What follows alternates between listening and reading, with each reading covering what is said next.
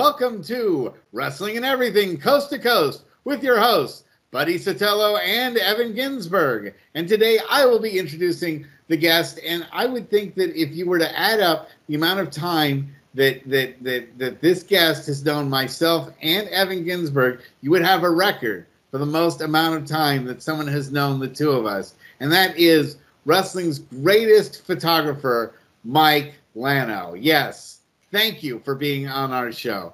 I knew Mike Lano as I walked in the doors to the Healdsburg Armory in 1999 to see my very first APW show. Mike and I, the, the rest of the APW crew, kayfabed me completely and pretended not to know me. So I sat down to Mike with Mike Lano and Alan Bolte, and you two were the only two people to like talk to me at all during that entire show until I went backstage and hung out with the rest of the wrestlers. So I know you from as long as I know anything or anyone in independent wrestling. And Evan, you have your own history with Mike.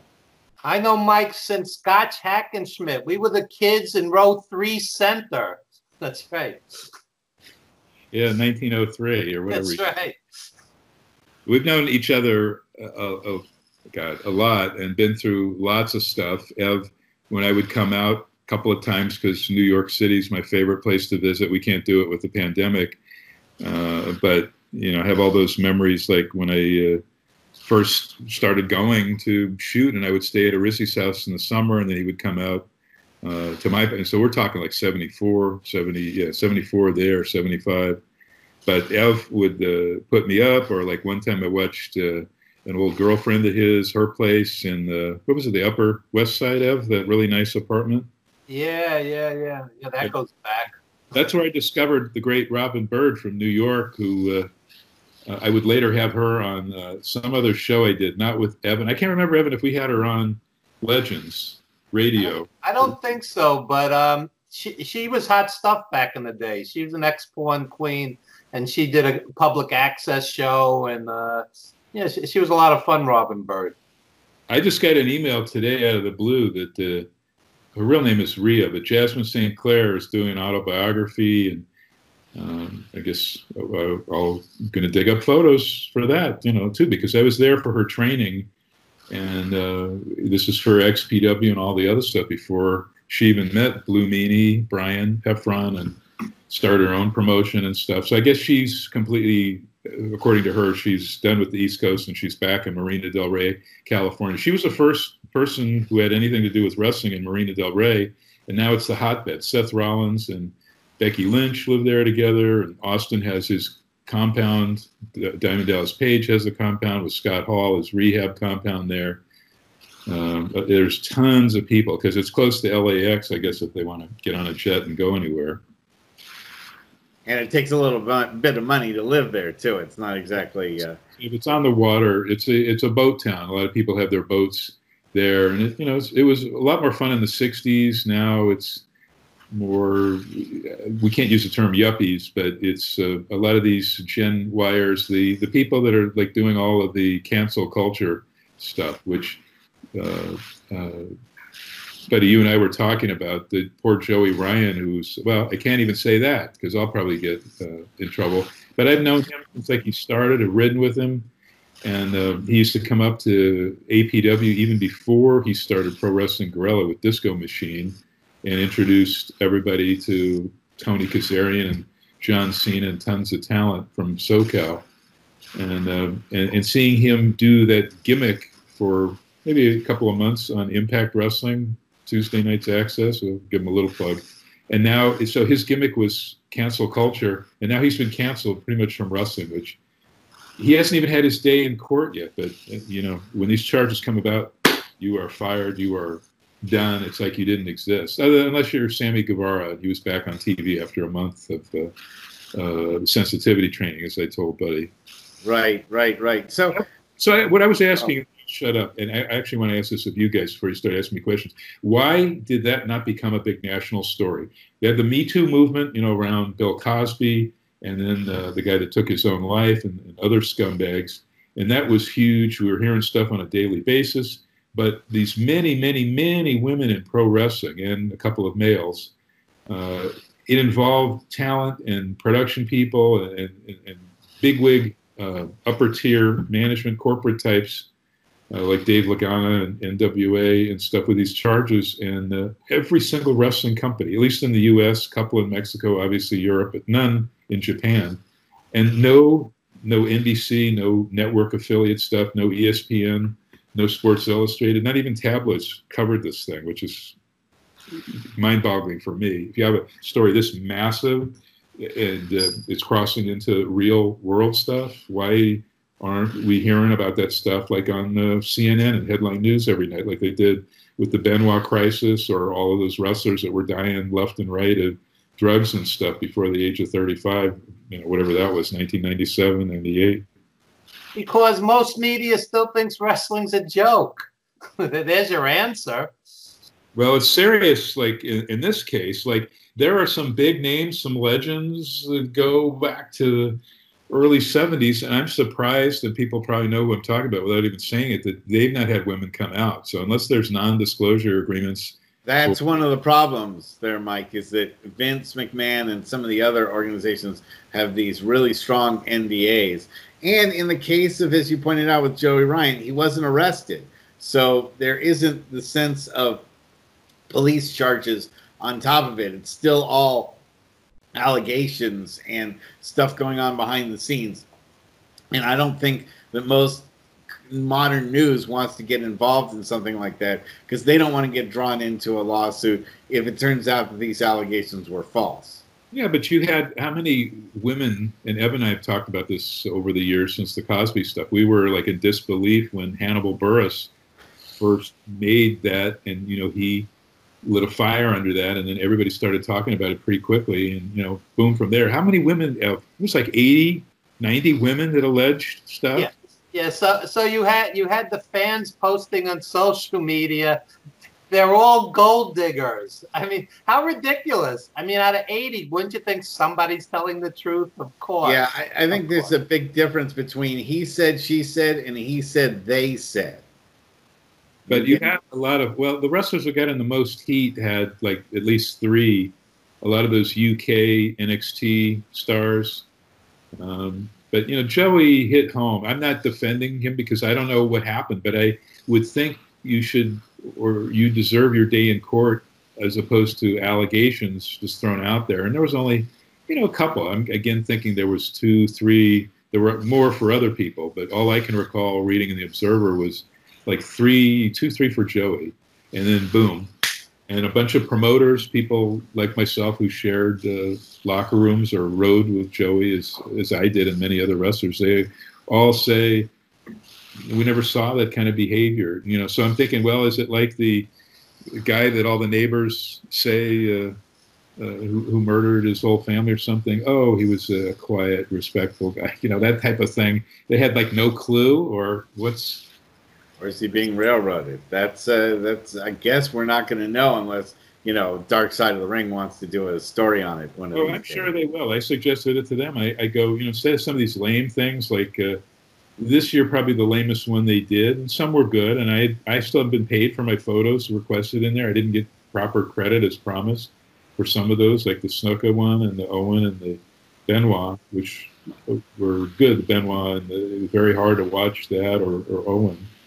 But um, you know, the, the one they did about that the brawl for all with the, the boxing thing. I mean, really, there wasn't there was maybe five minutes of story there instead of padding it out for fifty minutes. So, but here you have something you can go to, even though it's like all allegations. There haven't been any court cases uh, yet, or you know, whatever. But I don't know. It's just weird. This this whole Corona thing and I don't know what spurred it on. It was just like one woman, as with the uh, uh, Me Too movement, and then just blocked. And that's what happened with uh, Greg Oliver. Took that letter to Cauliflower Alley. We are talking off air about that to get them to decide to wisely not have a CAC Vegas convention this year. Just unsafe. You don't want to be in a little test tube uh, airplane flying there you certainly don't want to be in those hotel rooms, which have looked filthy to me for years. You know, it's an inexpensive hotel, many miles from the strip. Good luck eating at the buffets. Oh, the buffets are done. They're all gone. Uh, yeah, no, I mean it's it's a it's a totally different different world out there. I wanted to rewind things a little bit, and I I've never even asked you how did you actually get started as a wrestling photographer? What was the first match that you took a, a photograph at, and how did it get started where you actually were able to get behind the scenes and start taking photographs ringside? Well, I was friends with John Tolos, who I would later um, run the Tolos Brothers fan club. John Arezzi John Arezzi started the Blassie fan club, and he had one guy initially, uh, Frank, uh, Frank Favalli, and, um, and, and John and I were pen paling. We might have been the amongst the first earliest tape traders because John would um, film like eight millimeter or six millimeter at the Madison Square Garden, and when when Meadowlands opened, uh, the very first show there, January '74, was Bruno versus a Blassie managed Nikolai Volkov, who just returned to uh, Tri WF. And he would film stuff there. And then I was shooting already ringside. I'll get back to how that started. And my best friends since kindergarten, Mark and Gary Dawson, actor, game show host, etc. Richard Dawson's uh, two kids, who I still maintain friendship with, and blah, blah, blah. Um, they would film while I, you know, they would film similarly, except they got the audio. They got the Jimmy Lennon senior audio, which I think Evan's seen on some of this stuff. And they only did it from about uh, early 72 through 75 when they kind of lost interest in wrestling. But we would trade, and also John and I, I'd already been doing it with other people contributing to another fan club I did.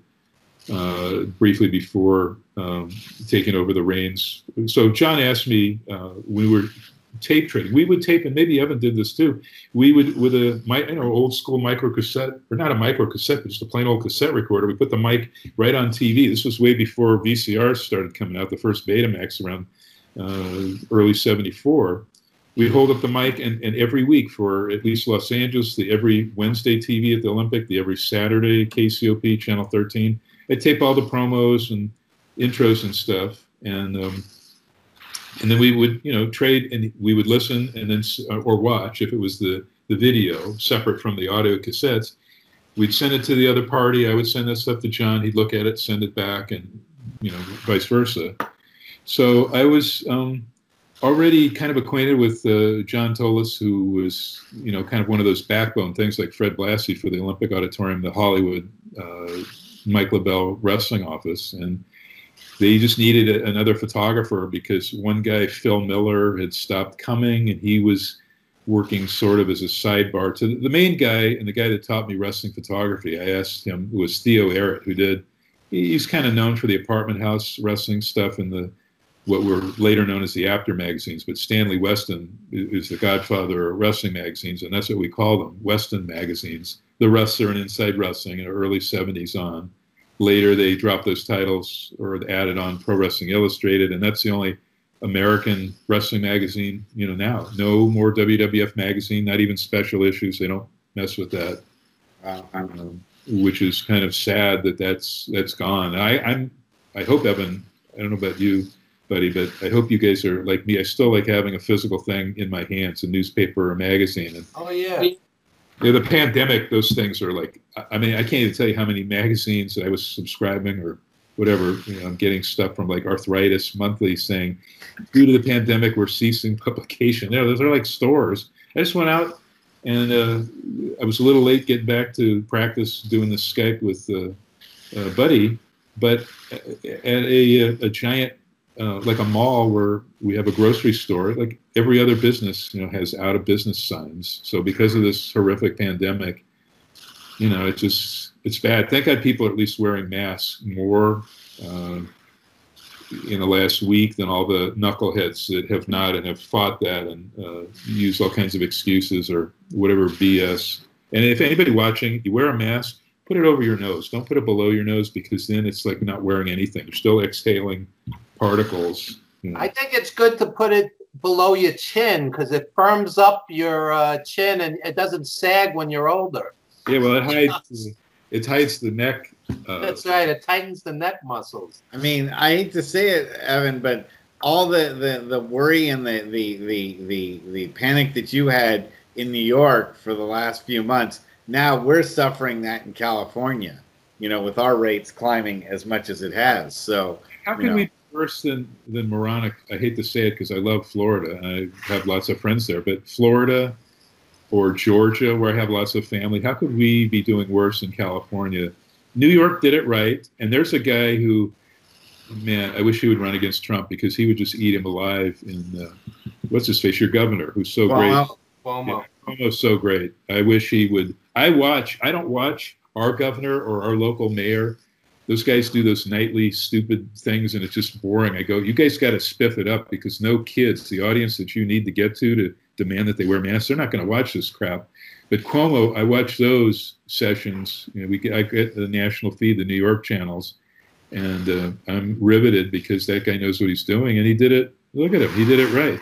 We might have been the first to do the self-imposed stay-at-home thing by just a few days, but New York really overtook that, and Cuomo ran with that ball, and I think he could whip Trump's ass in a heartbeat. Personally, I'm hoping for a uh, Kanye West Flavor Flav ticket. I think that would work. Wait, don't you think Kanye's out after his little crying fit? And and I, you know, I don't want to disparage the guy if he has um, some mental issues and stuff and these problems with Kim Kanye, but he was like crying on a stage. I thought he already pulled out, so we don't have to worry about him inadvertently stealing votes. he from could jump back in though. He's crazy enough to to want to jump back into it, you know, on an hourly basis. We could, you know, have to keep track of him. And Kanye Kanye cut a promo on Harriet Tubman. That didn't go over too well. no, I, I've, I've he, he- you maybe now he could have Nick Cannon as his VP. You know, uh, Nick Cannon with all the trouble he's in lately. Yeah. yeah. that's- No, we don't want to. We don't want to go there. He- He was at a uh, a boxing press conference as the announcer, and then he did the announcing at the Oakland Coliseum for a show that, of course, uh, uh, oh god, that stupid roll uh, ice skating uh, gal that it was part of that 2007. Sonia Harding. Tonya no showed that thing. She was at the press conference and then she locked herself in her dressing room and her team snuck her out of there. She never did show up for the fight that Nick Cannon was the MC, but I got to interview him and spend time with him. Super nice guy, funny, very talented guy. So I, it pains me whatever he did on the, the podcast talking about the melanin pigment. I'll leave it at that. So um, I want to get back to your photography because, of course, that's why we have you here. Is because Well, I I think it was the Tolos match was the first time, uh, the first one I shot, and there was some chic. Uh, it might, uh, that was the first one I shot. You know, it's been so many.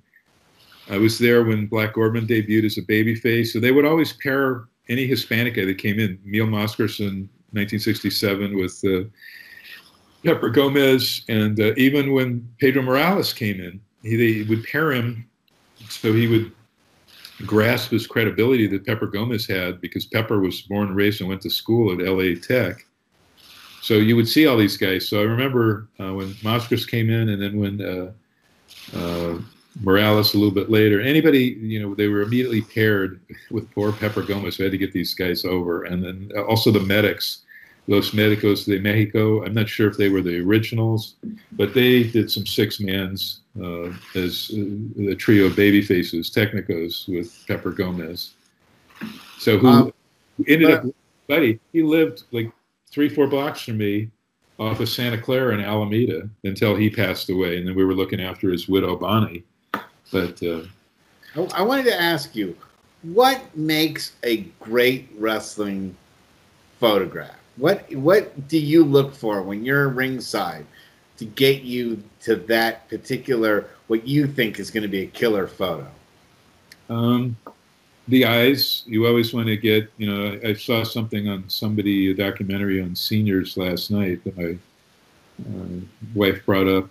I think it was from ARC, but it was a very good documentary on living called "Living Your Best Life." But the photographer said something that I've always followed is try to get them to look you know, right at you, piercing. So it's a, uh window to their soul, which is kind of you know uh, whatever to say because it's been overused and, and stuff. So I don't want to bore people with that. But like, uh, for example, a shot, and I shot everywhere, pretty much almost not all the territories, but pretty much most of them. I made up for missing Calgary when I went up there as the Hart family photographer in uh, December 15th of 1995 for the Stu Hart 80th birthday party and the 45th anniversary of Stampede Wrestling, and got to shoot at the house and shot the dungeon and all that stuff. Had Owen Hart come and pick me up at the airport in blazing snow.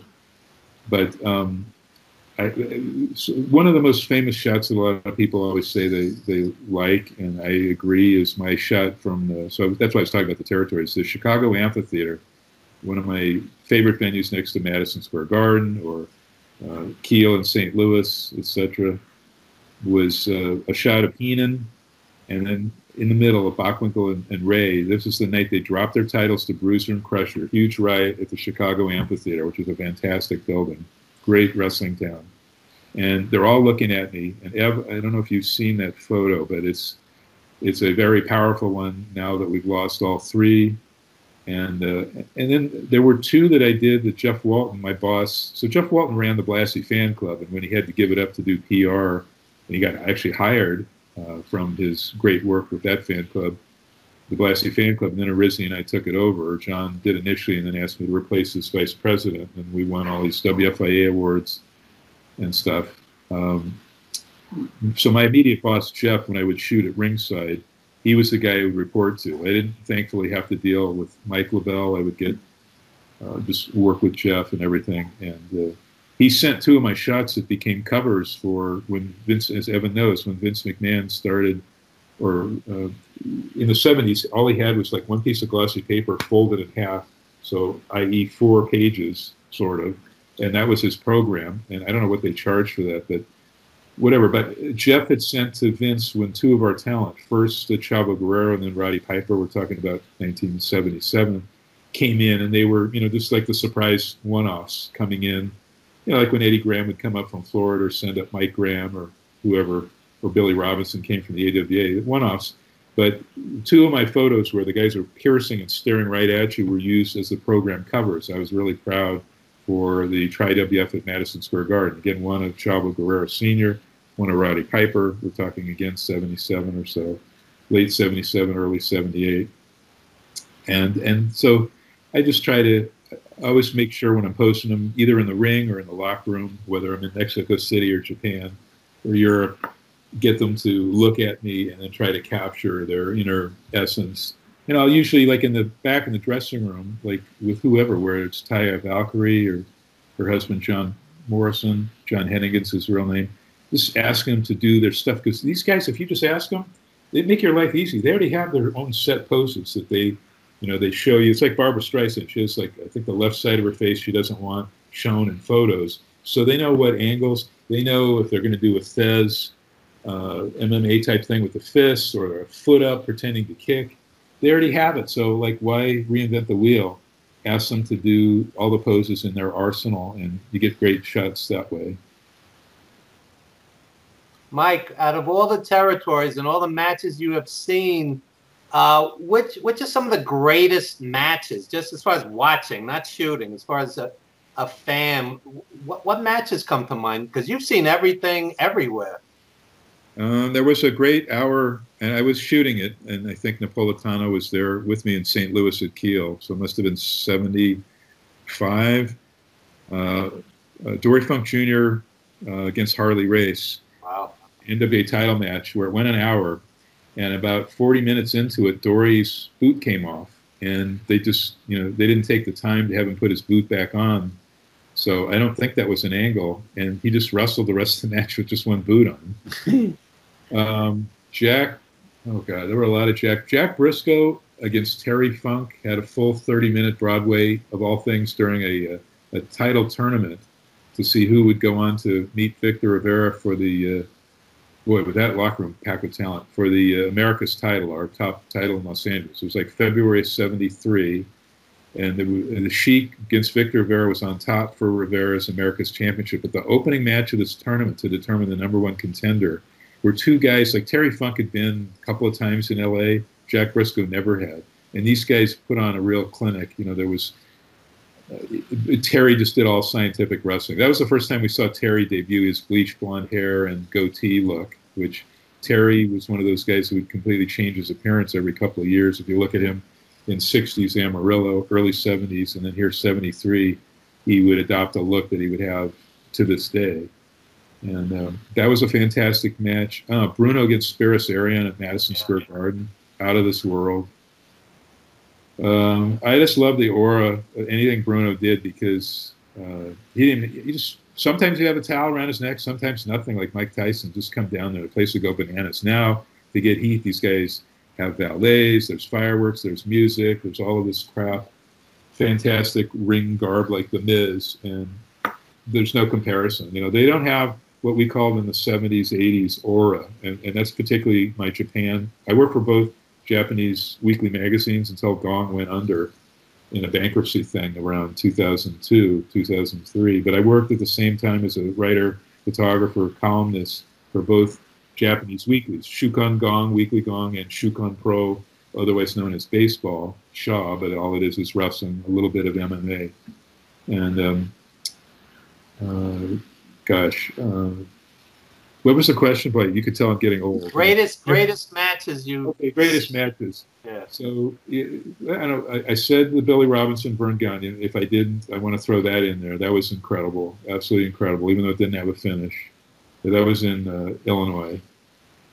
Um, I know the Coliseum show for Los Angeles, Tolos versus Blassie on top. So like the two longest, or at least most well publicized feuds at the time. Sheik Brazil was underneath Tolos Blassie. Gordon McGuire against so for a whole entire card of incredible matches. Two heel tag teams: Shibuya and Saito versus Black Gordman Great Goliath.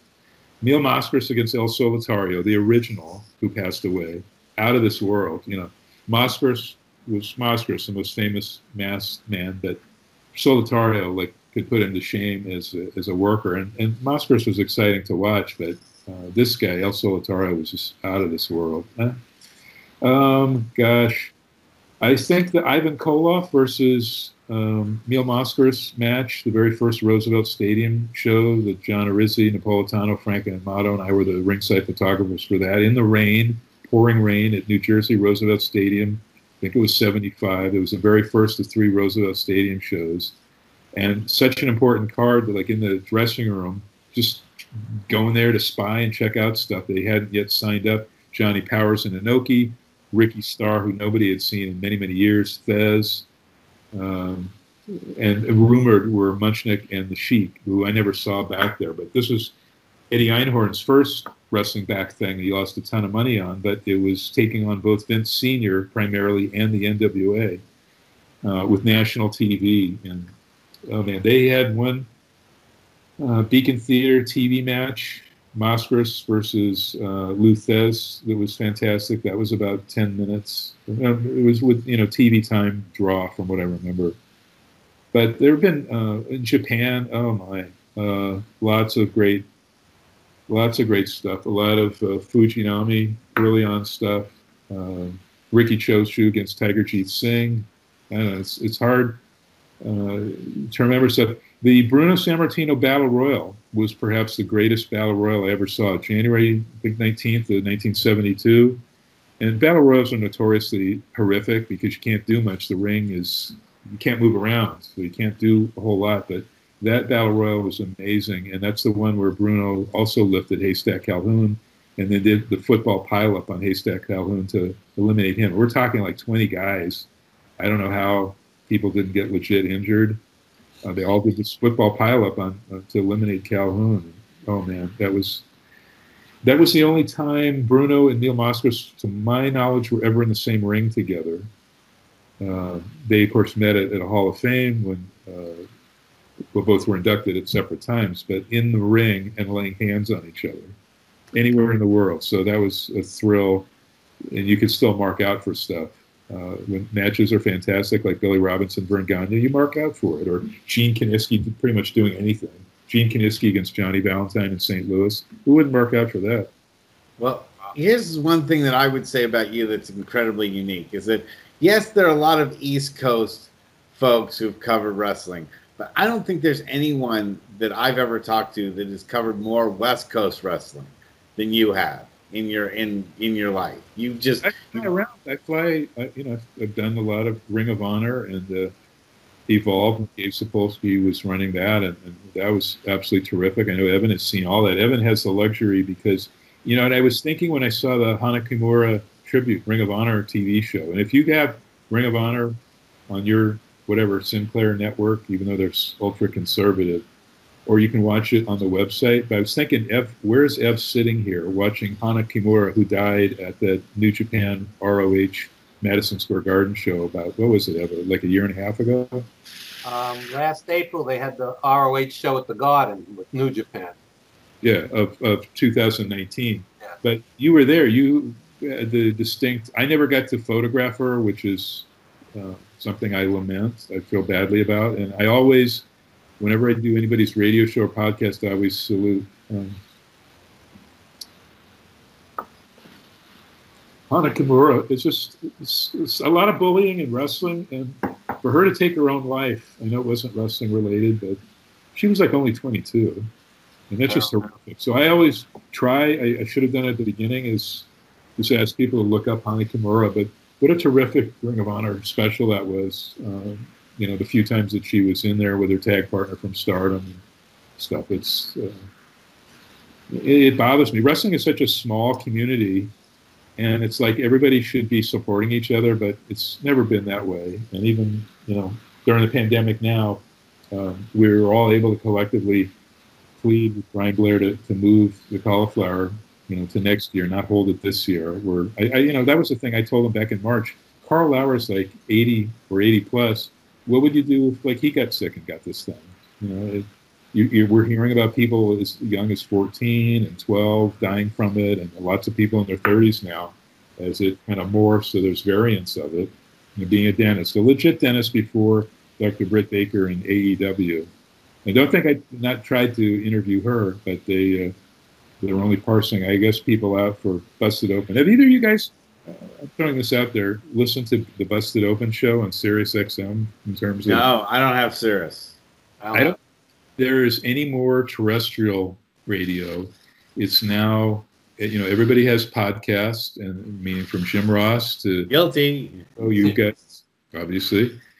And Evan and I, Ev, how long did we do that show with the, with Rick uh, probably eight years. Legends Radio, probably eight years, yeah. seven or eight.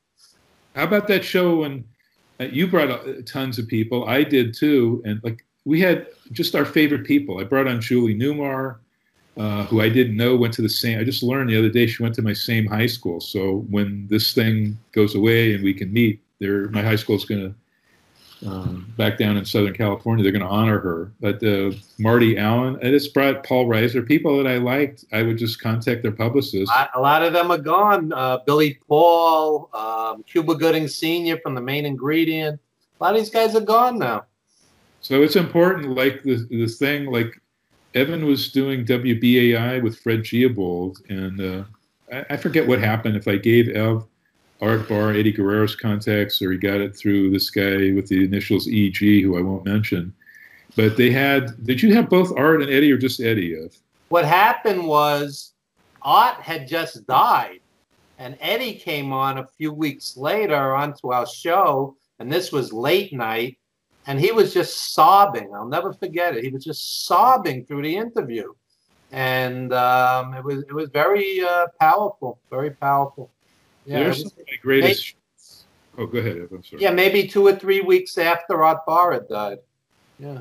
The photos I have of them in Mexico, and then all of the Ron Skoler stuff, which is like a purchased. Uh, his promotion was like a, a purchased, along with uh, Marquez Brothers Cheese, of all of those AAA shows in the U.S. You know, Ron would list himself as the promoter and stuff, but uh, and they were fantastic. Like that very first LA Sports Arena, completely sold out. But the, the photos I got of Art and Eddie in the back, uh, and then with them with the real, uh, uh, gosh, Locos, Gringos Locos, which was Vampiro and Chris Jericho and Norman Smiley. Konnan and Rey Mysterio were sort of fraternal members.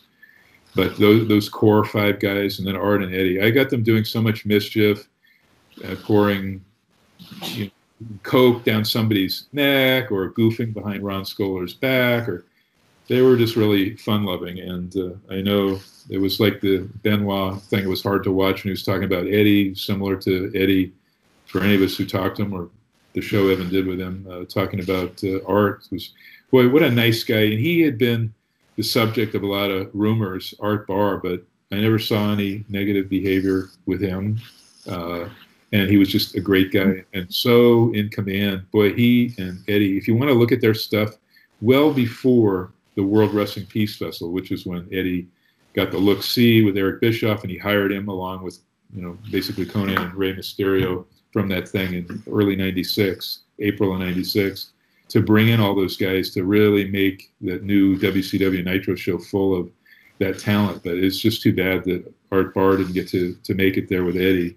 But if you really want to see Eddie at his best and Art at his best, just look at the stuff that they did as Los Gringos Locos. Even on Ron Skoler's shows where he paired him with Sherri Martel, who you would have thought may have held them back, but she added to the mix as their manager. I think I think between the three of us, we've lost so many friends in this business. You could fill a small arena, and uh, I'm working on a book right now, and it's just heart wrenching. I, I have articles on Johnny Valiant and Nikolai and Larry Sweeney, who we did the wrestler with, and uh, Gordon Scazzeri, who uh, ended up in a welfare hotel at the end after burning through all his money uh, promoting wrestling. There's a lot of tragic stories, and we've lost a lot of friends, and uh, it's just a tough business. Tough business. Uh, Eddie Gilbert, another close friend of mine, he and Jim Cornette were the first guys to subscribe to my Tolos Brothers fan club, and to lose Eddie who I have so many good memories with, like shooting there at his debut at Kiel Auditorium in St. Louis when he was just young, skinny, didn't look like he belonged in the ring, but obviously he could deliver.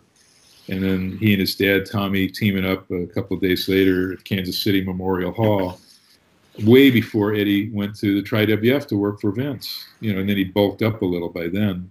Uh, but uh, yeah, Eddie and oh god, all the people at the uh, the Stu Hart thing that I was describing earlier from December '95. Uh, Rhonda Singh, who was Bertha Faye in WWF and Monster Ripper in Japan and Mexico and Puerto Rico, losing her and Brian Pillman and, and Davy Boy even, and just go on and on and on. Stu Hart and Hell. along with Crash Holly and Mark Smith, you know, from APW and and Roland Alexander as well, you know, and not that that you know he was in great shape, but you know another person that that you know was gone well before he was even you know he was fully line. You know, he had a lot of stress, even though he was overweight, but he had constant source. You know, a couple of individuals uh, who just constantly bullied him and stuff. And he said, you know, it was awful stress that he put up with. Uh, and, and doing that, I just don't get why people aren't more supportive or just whatever. You know, somebody is doing what have you in wrestling.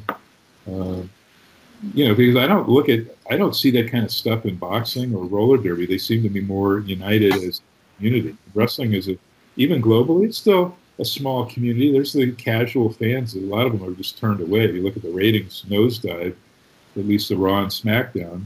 Uh, fortunately, it's up in demographics for the best night of wrestling. I don't have to even say this. Is Wednesdays, obviously, with NXT and AEW. Fantastic stuff. But, um, uh, buddy, I, I, hope we can get into before I've got to go. The 2000 was it seven? Yeah, 2007 Wrestle Fan Fest. Please, I, I, was I was saving that, but we can uncork that that uh, fine bottle of vinegar for uh, for all of uh, uh, the other wrestling folks because oh, let me just give a little bit of background on it for you and me because um, you brought me in as your photography assistant. Yeah, so assistant. you were able to get me into this thing, so I didn't have to pay. So I was I was carrying your your bags and and your camera stuff, but then I was able to sneak in because you got me an all access pass. I was able to sneak around and take my own camera and go and go off on the sides and interview a whole bunch of different people, take a whole bunch of photographs. Those are actually, for me, one of the most treasured uh, photographs that I have are from the Fan Fest. But that thing was completely out of control. So um, uh, that was in 2007 when uh, at the Cow Palace. We haven't had in the Bay Area a Fan Fest of large proportions since that because this was such a disaster. So I remember when we both showed up in the parking lot, we are like, you know what, this isn't going to work out well, was it? You know? Uh, but I knew a couple of days in advance, and then this is where you and I were talking, and Evan knows because I was reporting to him a lot of what was going on because Scotty Epstein hopped on a plane. Scott Epstein was a saint in wrestling. You want to know what a good human being is? For my money, uh, you know, present company accepted, but Scott Epstein, who Ev can talk about as well, you know, because he was around him more because of proximity. But all I had to do was ask Scott, you know, say, oh, this thing is going to, I think a lot of people are going to get ripped off. This was a mess. This was like the Tuesday before the Saturday, Friday, Saturday, Sunday of it. And he just hopped on a plane to come out and help me. He stayed, as Evan knows, as Meltzer would call me each night uh, and sometimes several times a day to find out what the hell was going on because these promoters, had, and this was in a period when, as Evan might remember, there were two major fiascos. There was an Indiana Fan Fest where the promoter jumped out the window with a cash box, and guys like Ricky Morton and Tommy Rich, who drove 14, 18 more hours each way, didn't get a dime. And these are guys who were destitute and needed that money. So there was that scummy thing like six weeks before the Cow Palace. Uh, what was it called? Wrestle Reunion? No, it was Wrestle Fan Fest. Wrestle Fan Fest, real original. Uh, and then there was the New York one where at the last minute, Billy Graham and um, Jesse Ventura. Evan, remember that one? Uh, they pulled out of it because they smelled a rat. And the same thing. I think the parents put the kibosh and took the cash box and their kid, the promoter, out of there. Evan, remember that one? Yeah, yeah. We won't name any names to protect the guilty, but uh, yeah. That was a fiasco. So then there was this, and so because I was on edge, I saw these other two things that happened like in a five six week period prior to the Cow Palace thing. So Scott comes out to help me out, to help document it and what have you. And there were so many things, it's hard to know where to go. But uh, Scott and that Shad Gaspard, who I stayed friends with, of who just died, who uh, was here was a guy who Shad Gaspard just died. Yeah, he drowned. He was the guy from WWF, part of Crime Time, that drowned. But I was really oh, close. Yeah, that's right. That's right. Yes. He lived in NorCal. Then they moved to like Venice, Marina Del Rey area in SoCal and I would see him at all of Icebox's shows uh, because they had like the whole roster was African American and Hispanic people. It's all people of color, very diverse locker room, which was fantastic. But he had sort of charlatan me in like last November to come with him and photograph him on a wrestling panel at the LA Comic Con. So I flew down there, and um, you know I forgot what he had said. Oh, he told me that uh, Bill Watts' kid was going to be there.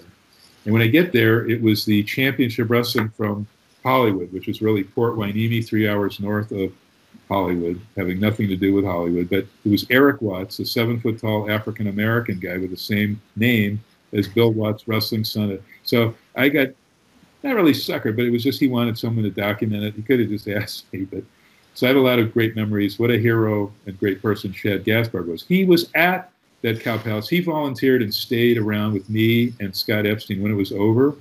And long story short, it was a three day thing. It was like Friday afternoon from about 2 or 12 on to 5 uh, with like the Dudley brothers and uh, Piper knocking out and beating the shit out of the promoter to get their money that Saturday morning. And then that Saturday night is when the promoter and his wife, these guys had never had anything to do with wrestling and I guess I, I can't even give their. They had like five aliases, the police said, but uh, the excuse that they used to get people that Evan and I were really close to, Nikolai Volkov, Jimmy Snuka, I could go on and on, Greg Valentine, Beefcake too. Snuka was in tears, right? I mean, you had to lend him money to, to get back to, to Hawaii, right? Yeah, well, there's so many guys, and then there was an MMA component and so what these guys did was uh, they had to shut down the ring because the ring wasn't set up right. It didn't meet MMA specifications. They couldn't have the MMA. Right. They couldn't have it, but the problem was that the husband and wife who they used the excuse to get these wrestlers to book their own flights, and then they were told that they would be paid and compensated for their airfare once they got there, which it's got to be a work. Why do wrestlers believe that? That's well, the thing that I found most mysterious. I think they try to hopefully these guys they want like Nikolai Volkov. You could not find a nicer guy, as, as Evan is writing about him in his book. Really ethical, honest, moral, fantastic human being. You know, even the wrestling part aside, I think we would love uh, Nikolai Volkov. But so they came out, but they agreed to this bullshit when the husband and wife said, um, "Oh, uh, the, the, so-called husband was a, a, San Francisco police cop shot in the line of, of battle, and this was his one dream to put on a wrestling show." So that was all completely non-true that the police said. So they left on night two. They took the uh, Saturday night. They took the cash box for the wrestlers, the cash box for the MMA guys. The MMA guys start rioting amongst themselves. That's when Dog the Bounty Hunter's son and his bodyguard cold cocked Don Frye and he went after them, and then we had to. I'll come back to that one, but they fled. So immediately, when I got word of that, I uh, was standing there with Rick and Scott Steiner and some others, and we called the cops. And they tried catching these guys, uh, but they crossed into state lines into Nevada fairly quickly with all the money.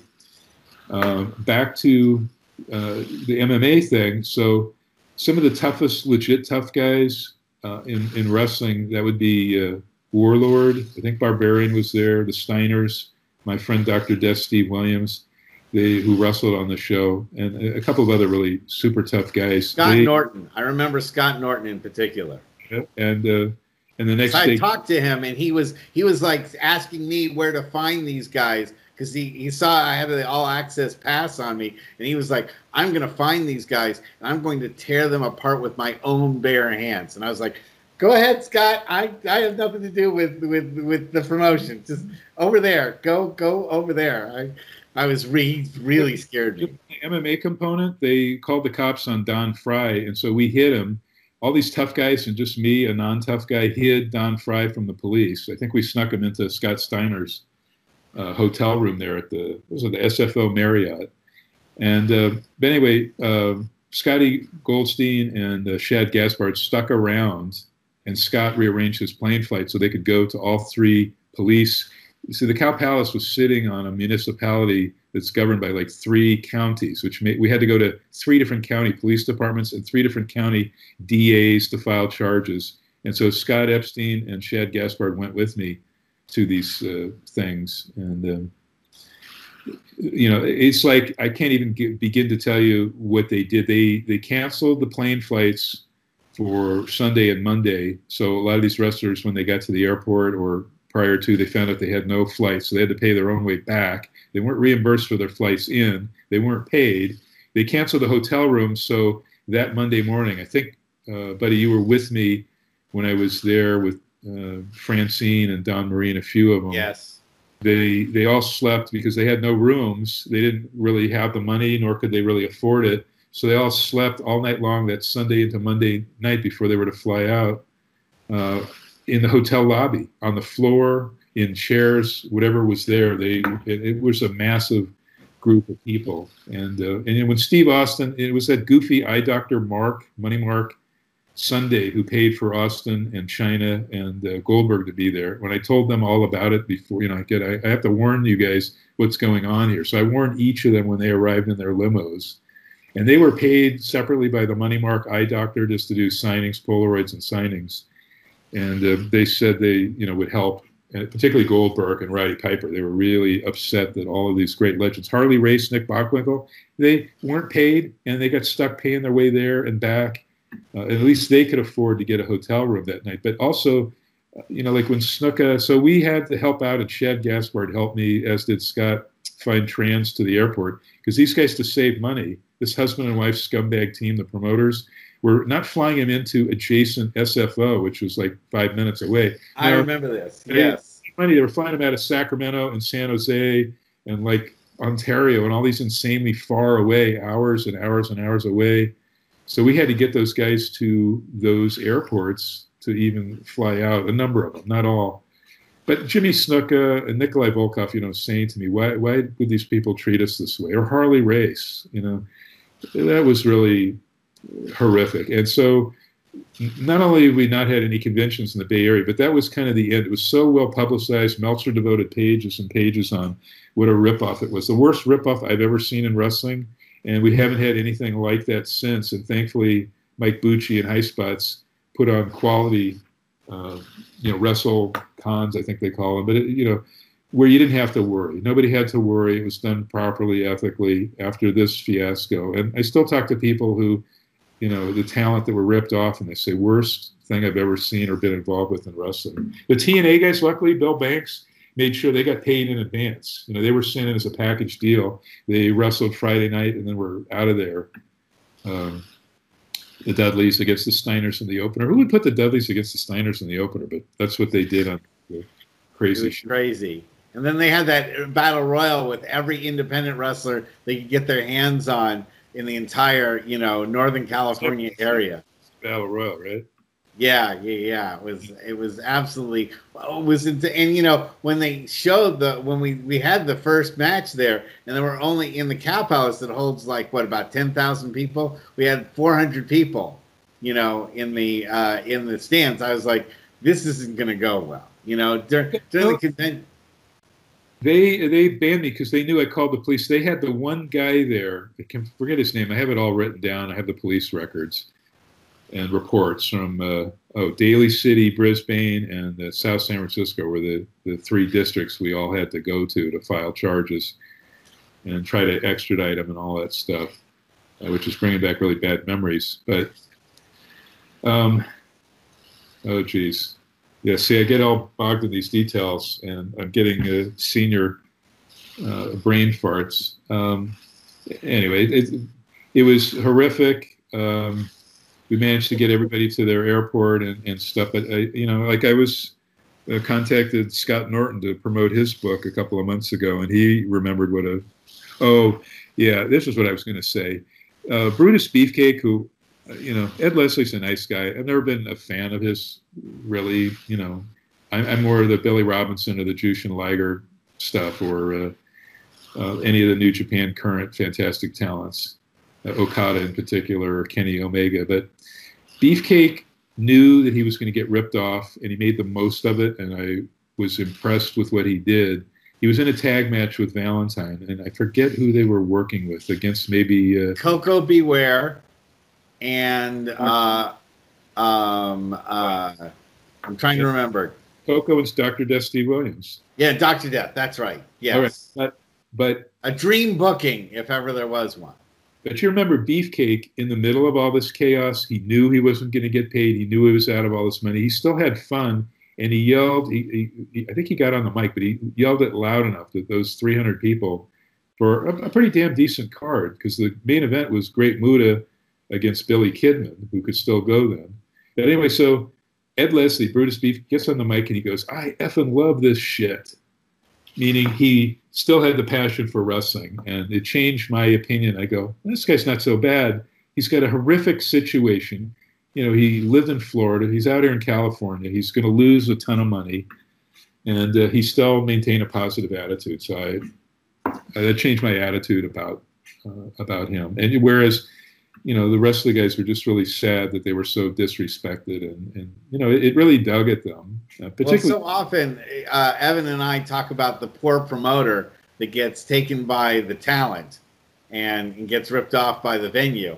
This was the situation where the promoters did the exact opposite. They ripped off everybody else, and everybody else got shafted. I think the Cow Palace, you know, was owed like like a hundred thousand dollars in the I So they allowed me into the office. Like that's I was going to ask you if you went to the Ring of Honor show that Sunday afternoon because they left one guy who would then go to all the photo things and collect the money. So they did have one stooge in there. And so he told me, you know, your band. And then I just went to the Cow Palace people and they let me sit in the, you know, the box and call the police on them and, and blah, blah, blah. They came to get this guy and interviewed him. I, I still don't recall now what happened with him. But did you go to that Ring of Honor show that Sunday? Oh after? no, no, no, no! After the Saturday, I was like, "This thing, I don't want to get, I don't get, want to get drawn into it." After Scott Norton scared the hell out of me, I was like, "I'm getting out of here before there's a full scale riot." You weren't with me when we tried to hide Don Frye because no, no, no, no. You told me all about that after the fact. I was like, "I am out of here. I don't want to come back." It was Haku, Scott Norton, Warlord, Barbarian, Steve Williams, the Steiners. They all we all hid and kept him away so Don Frye wouldn't be wrongfully arrested because he was he got cold cocked and hit, but everybody was upset and frustrated. And the MMA guys, there was like a riot amongst those guys when they found out they weren't going to get paid and their trans and their hotel and meals, nothing was covered as promised. So what I am doing now, and it might be a little, uh, I'm going to put on various websites like the one Evan hooked me up with recently that I really am thankful for. I'm doing exhaustive Post. Yeah, Wrestling Post. I'm doing exhaustive pieces on uh, the history of wrestling fan conventions, and it's not a thorough thing. Anybody that might uh, have stuff to add, they can add to it. So it's an ongoing. I will. So I will. conventions dating back to WFIA and even before that in the 60s. And then the history of wrestling radio shows. And Evan, of course, uh, has lots of stuff in there for you know a jillion years of, and different shows. And I'm doing another one. Let's see, wrestling radio, wrestling, uh, and wrestling radio, and and then how it's led to podcasts now. But wrestling radio, wrestling fan conventions, and I think wrestling schools and wrestling trainers will be one I've not yet tackled. But I have some of these things that I think people need to, you know, to learn their history. I get upset when I go in the locker room of stuff now, and nobody knows carny. Um, you know, it's like my home base, all pro wrestling APW promotion. There are very few that know it. Jeff Cobb does, and some others, but a lot of guys don't know carny. They don't know, even know the, the regular terminology. It's a little bit foreign to them. Going over, going under, push, heat. Sometimes, not all. Some of them know those things. The basic ones like heat, you have to know. But all these traditions, and, and that's why a lot of these guys don't know the art of psychology, and it's just like a series of, of s- spots. So when I first met Brian Cage, who's now you know killing it in AEW, he's doing great. He was Impact champion, all this great stuff, Lucha Underground. But his gimmick, you know, early on, like on early Pro Wrestling Guerrilla shows and stuff he was on in Northern Cal, was get my F and S in, and he'd sell T-shirts with the initials for that. And that was kind of the thing that upset me was, you know, get my F and spots in. Well, wrestling's not about a series of spots. I mean, it has to make sense.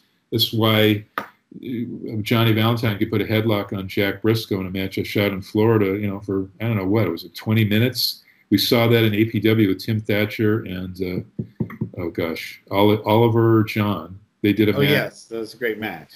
where they were trying to recreate that moment, and it was just fantastic. So, a big plug for APW there, but and all the Northern California promotions, and you, uh, buddy, for seeing what a great talent Tim Thatcher was from the SAC area. I guess uh, so. I bought head and, and headline and, and sinker that he was from Britain, just here in the states to learn wrestling. That was all bullshit.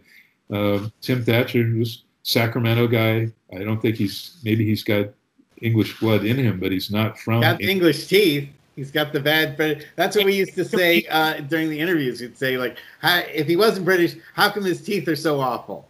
Well, he did the Steve stole the Steve Regal gimmick on your show. You know, earliest on, he did the hand behind his back. You know, demanding matches be And marked. we had a valet for him. We had a a, a, a, a butler. He had a butler that took him to the ring, which is Mark great stuff. Queensberry rules, but you know what a talent he is now. Uh, is like the head shooter hooker for. Uh, and there's another one, another article there is the history of hooker shooters in wrestling. You know, we've lost so many. You know, now you want to call a guy like Kurt Angle a hooker shooter, okay, but I don't think I'd put him in the same category as Thesz, Bert Assirati, Billy Robinson, Carl Well, now you have hooker shooters just go directly into MMA. You know, they don't they don't make wrestling as their first stop or whatever. They they go to MMA first, do what they can in MMA, and when their careers are headed downwards, then they kind of do the Bobby Lashley thing and go into uh, pro wrestling as kind of a, a you know or Ronda Rousey. You know, you see her. You know, they they make their stops in professional wrestling, but they, MMA is is actually what takes started as a wrestler, but then he was doing double duty, doing MMA, and his career kind of, I don't know, it wasn't, nobody was talking about it the way they were Mark Kerr and Coleman or folks like that. Josh Barnett uh, really had significant, primarily in New Japan, uh, where Inoki, the founder, and later on the guys that took over New Japan, they really love that stuff, bringing in uh, legit tough guys. But I mean, Inoki brought in Leon and uh, Michael Spinks, and just a wealth of auto, Wilhelm Ruska, legit gold medalist that Gene LeBell trained. Uh, Gene LeBell was the ref for Ali Inoki. I don't have to say any more than the godfather of legit grappling. And there's a hooker shooter guy right there. And, you know, Gene, is not answering emails now. I think he's been in ill health, which is really sad for me because he was like the one bright shining star. We were all afraid of Eileen Eaton. We didn't like Mike LeBell, but everybody loved Gene LeBell. And, uh, he was so a legend, true legend. You know what? I knew this would happen. We're out of time.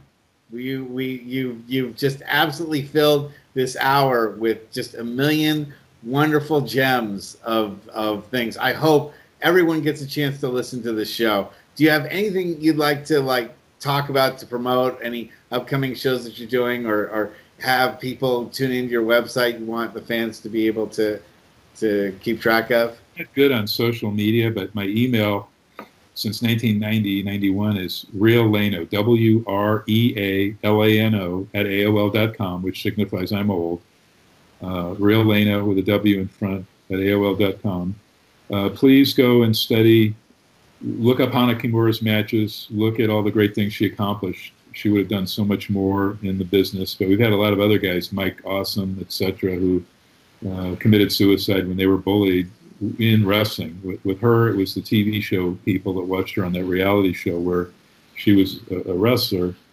Um, and uh, Evan's book, I'll promote that because I'm, I'm going to contribute photos, but I know that's going to be terrific. And this show that you guys are doing, uh, two guys that have lots of history, loads of history with Ev, and um, uh, I guess support your indies when they get going again. Um, you know, there's a lot of fantastic stuff out there. Uh, I, I, don't know. APW Pro Wrestling Guerrilla are the ones that really come to mind. I don't know if uh, WWE and Hunter Paul Levesque are buying Evolve from Gabe Sapolsky or what's going on there, but.